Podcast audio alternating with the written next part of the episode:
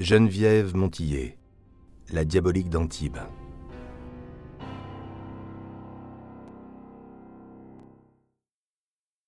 Son attirance pour l'argent l'aurait-elle conduite à commettre un meurtre? L'enquête va répondre très rapidement à cette question. Le premier point qui intrigue les enquêteurs, c'est le nombre de compagnies d'assurance vie qui ont décidé de porter plainte en même temps. Il dénombre pas moins de huit plaintes, à laquelle s'ajoute celle de Madame de Vrent. Eric aurait donc contracté huit assurances-vie pour une somme totale de 10 millions de francs. D'autres éléments s'ajoutent à ce qui semble être ni plus ni moins que de la fraude. Certaines clauses de contrat attestaient que le capital devait doubler si la mort survenait un jour férié, comme le 1er novembre, jour de l'accident. D'autres clauses prévoyaient également de tripler le capital en cas d'accident de la route. Ce cumul de coïncidences entraîne la convocation de Geneviève Montillet. Loin de sembler bouleversée par la mort brutale de son compagnon, elle n'essaie même pas de jouer la comédie. C'est une femme froide, qui répond de manière brève aux questions des enquêteurs. Pour justifier les huit contrats, elle ne parvient pas à fournir une autre excuse que la santé mentale extrêmement fragile de son compagnon. C'était une manière pour lui de protéger financièrement Geneviève et leur fille Emmanuelle en cas de problème. Elle parle de ses nombreux séjours en hôpital psychiatrique durant ces dernières années. Les enquêteurs se saisissent de cette information et ne manquent pas de la faire vérifier auprès du centre hospitalier en question. Effectivement, Quelques mois après la naissance de leur fille, les crises psychotiques d'Éric ont repris, et de manière très violente par moments. Il a donc été hospitalisé à plusieurs reprises. Geneviève Montillet possède un solide alibi. Elle parvient à mettre en déroute les policiers et les compagnies d'assurance. Seul le doute subsiste. Mais pour le juge d'instruction, le doute ne suffit pas pour condamner une personne. La plainte est annulée, et pour Madame de Vrint, il n'y aura aucune suite, même si tout laisse à penser que sa belle-fille est une meurtrière.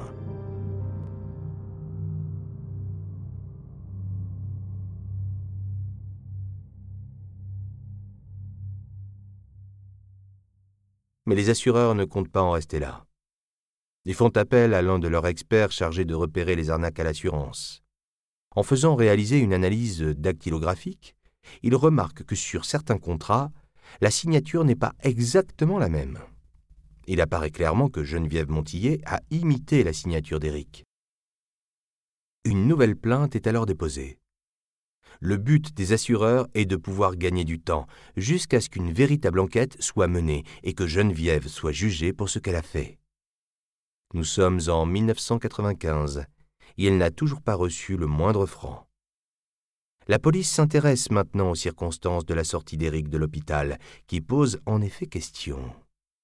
On a proposé à Geneviève qu'il soit transféré dans une maison de repos, un cadre idéal pour terminer sa convalescence, et surtout un lieu où il bénéficiera du soin de professionnels.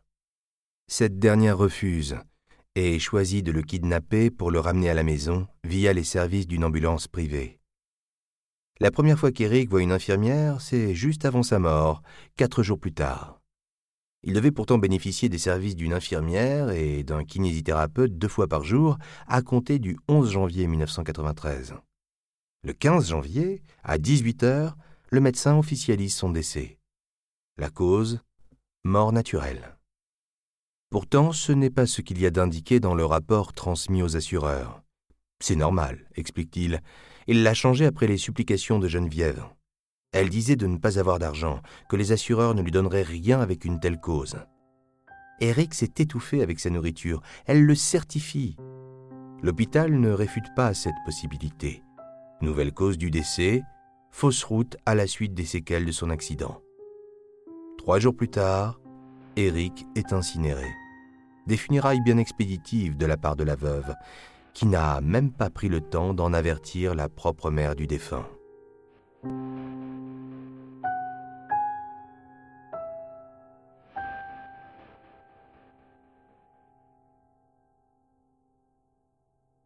Les faits sont suspects, certes, mais cela ne constitue toujours pas l'épreuve d'un crime.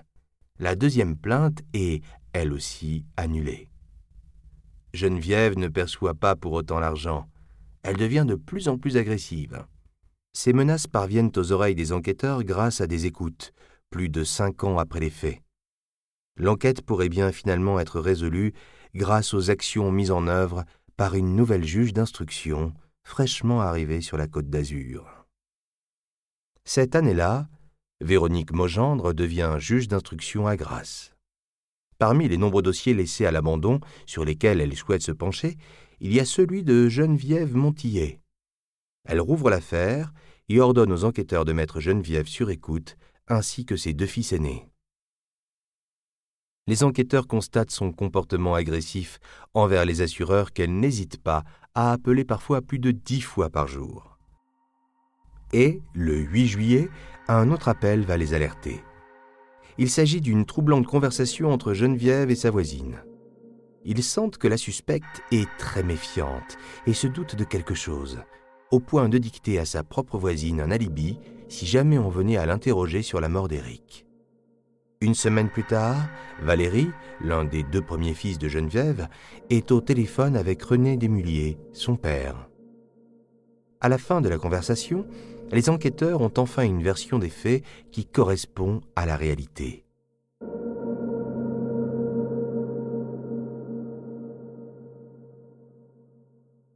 Yann Baudet, un ami de Valérie, est très proche de Geneviève, puisqu'elle le considère presque comme son fils, est chargé de renverser Éric de Vrint.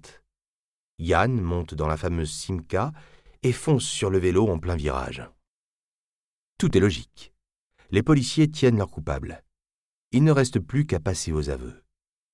Quelques jours plus tard, presque toutes les salles d'interrogatoire sont réservées à l'affaire Montillet. Il faut interroger Valérie, Fabrice, son frère jumeau, Geneviève et Yann, le nouvel arrivant sur la liste des coupables. Geneviève a bonnié les faits ses deux fils ne lui font pas de cadeau. Ils livrent tous les deux pratiquement le même récit, avec une pointe de gêne et beaucoup de crainte, car cela les oblige à reconnaître leur culpabilité, et pas uniquement pour la mort d'Éric. Car finalement, ils n'auront été que les victimes d'une vaste machination orchestrée par leur mère. Alors qu'ils étaient encore adolescents, les deux jumeaux avaient de nombreux problèmes liés à la drogue. Lorsque Geneviève a pris la décision de supprimer son compagnon, elle a coupé les vivres à ses fils la drogue servait de carotte pour faire marcher les deux jumeaux, ou plus précisément, tuer leur beau-père. Mais les deux jumeaux sont des toxicomanes, pas des tueurs. Ils devaient assassiner Eric une première fois lors d'une partie de chasse qui était censée mal tourner. Ils sont rentrés sans gibier et sans Eric. Après avoir tiré un premier coup de feu et raté leur cible, ils ont paniqué et se sont réfugiés chez leur mère, la suppliant de leur donner de nouveau leur dose et d'arrêter de les manipuler. Geneviève Montillet s'est adoucie et a proposé à Valérie de recruter une autre personne pour faire le sale boulot. Autrement dit, la dernière personne en garde à vue, Yann Baudet.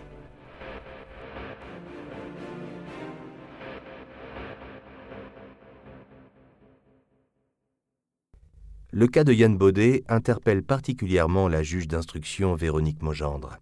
C'est un jeune homme troublé, au passé difficile. Il est en décrochage scolaire à la suite des nombreuses scènes de violence conjugale dont il est témoin à la maison. Fuyant un père violent, il se retrouve à la rue à l'âge de 17 ans et sombre dans la drogue, drogue qui le rapproche des jumeaux. Auprès de Geneviève, Yann trouve rapidement une mère de substitution, Lorsqu'il est interrogé, Yann avoue avoir eu du mal à refuser les 300 000 francs promis par Geneviève. Grâce à sa déclaration, les enquêteurs ont assez d'éléments pour mettre celle que l'on surnomme désormais la diabolique d'Antibes sous les verrous. Valérie, Fabrice et Yann sont en liberté conditionnelle dans l'attente du procès. Celui-ci ne s'ouvre qu'en 2003.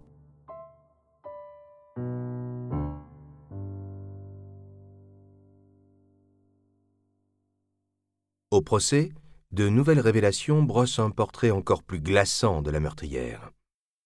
D'abord, Geneviève Montillet n'est pas à son premier coup d'essai. Pour l'occasion, la Cour a jugé bon de ressortir un vieux dossier, si profondément enfoui que pratiquement tout le monde l'avait oublié.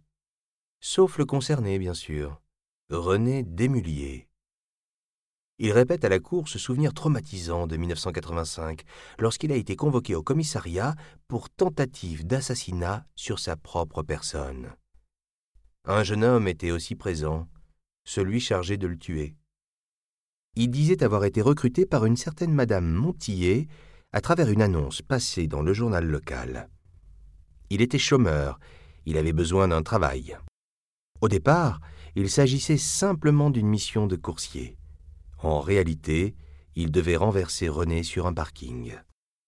Un banal accident facilement camouflable.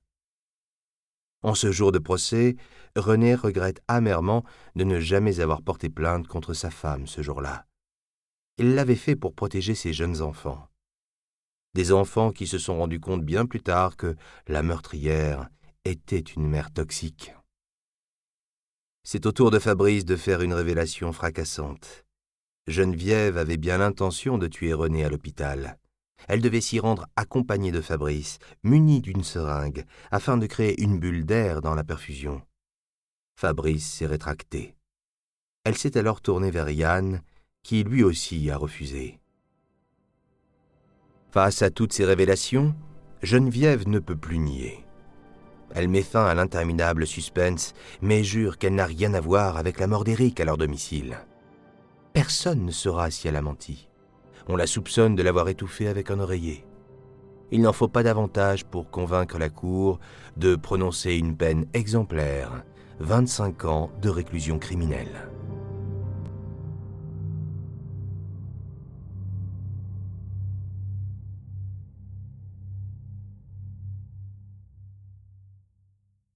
Ce 28 juin 2003 marque la fin de l'affaire Montillet. Fabrice et Yann Baudet sont également reconnus coupables de complicité de meurtre. Ils écopent de cinq ans de prison. En 2008, Fabrice est libre.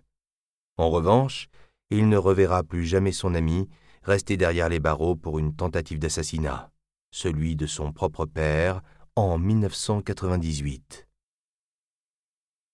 Les assureurs et Madame de Vrint auront eu gain de cause. Mais la grande perdante dans cette affaire, c'est Emmanuelle, la fille de Geneviève et Éric. Au moment du procès, elle a quinze ans. Désormais, elle doit vivre avec l'ombre de son père assassiné et de sa meurtrière de mère.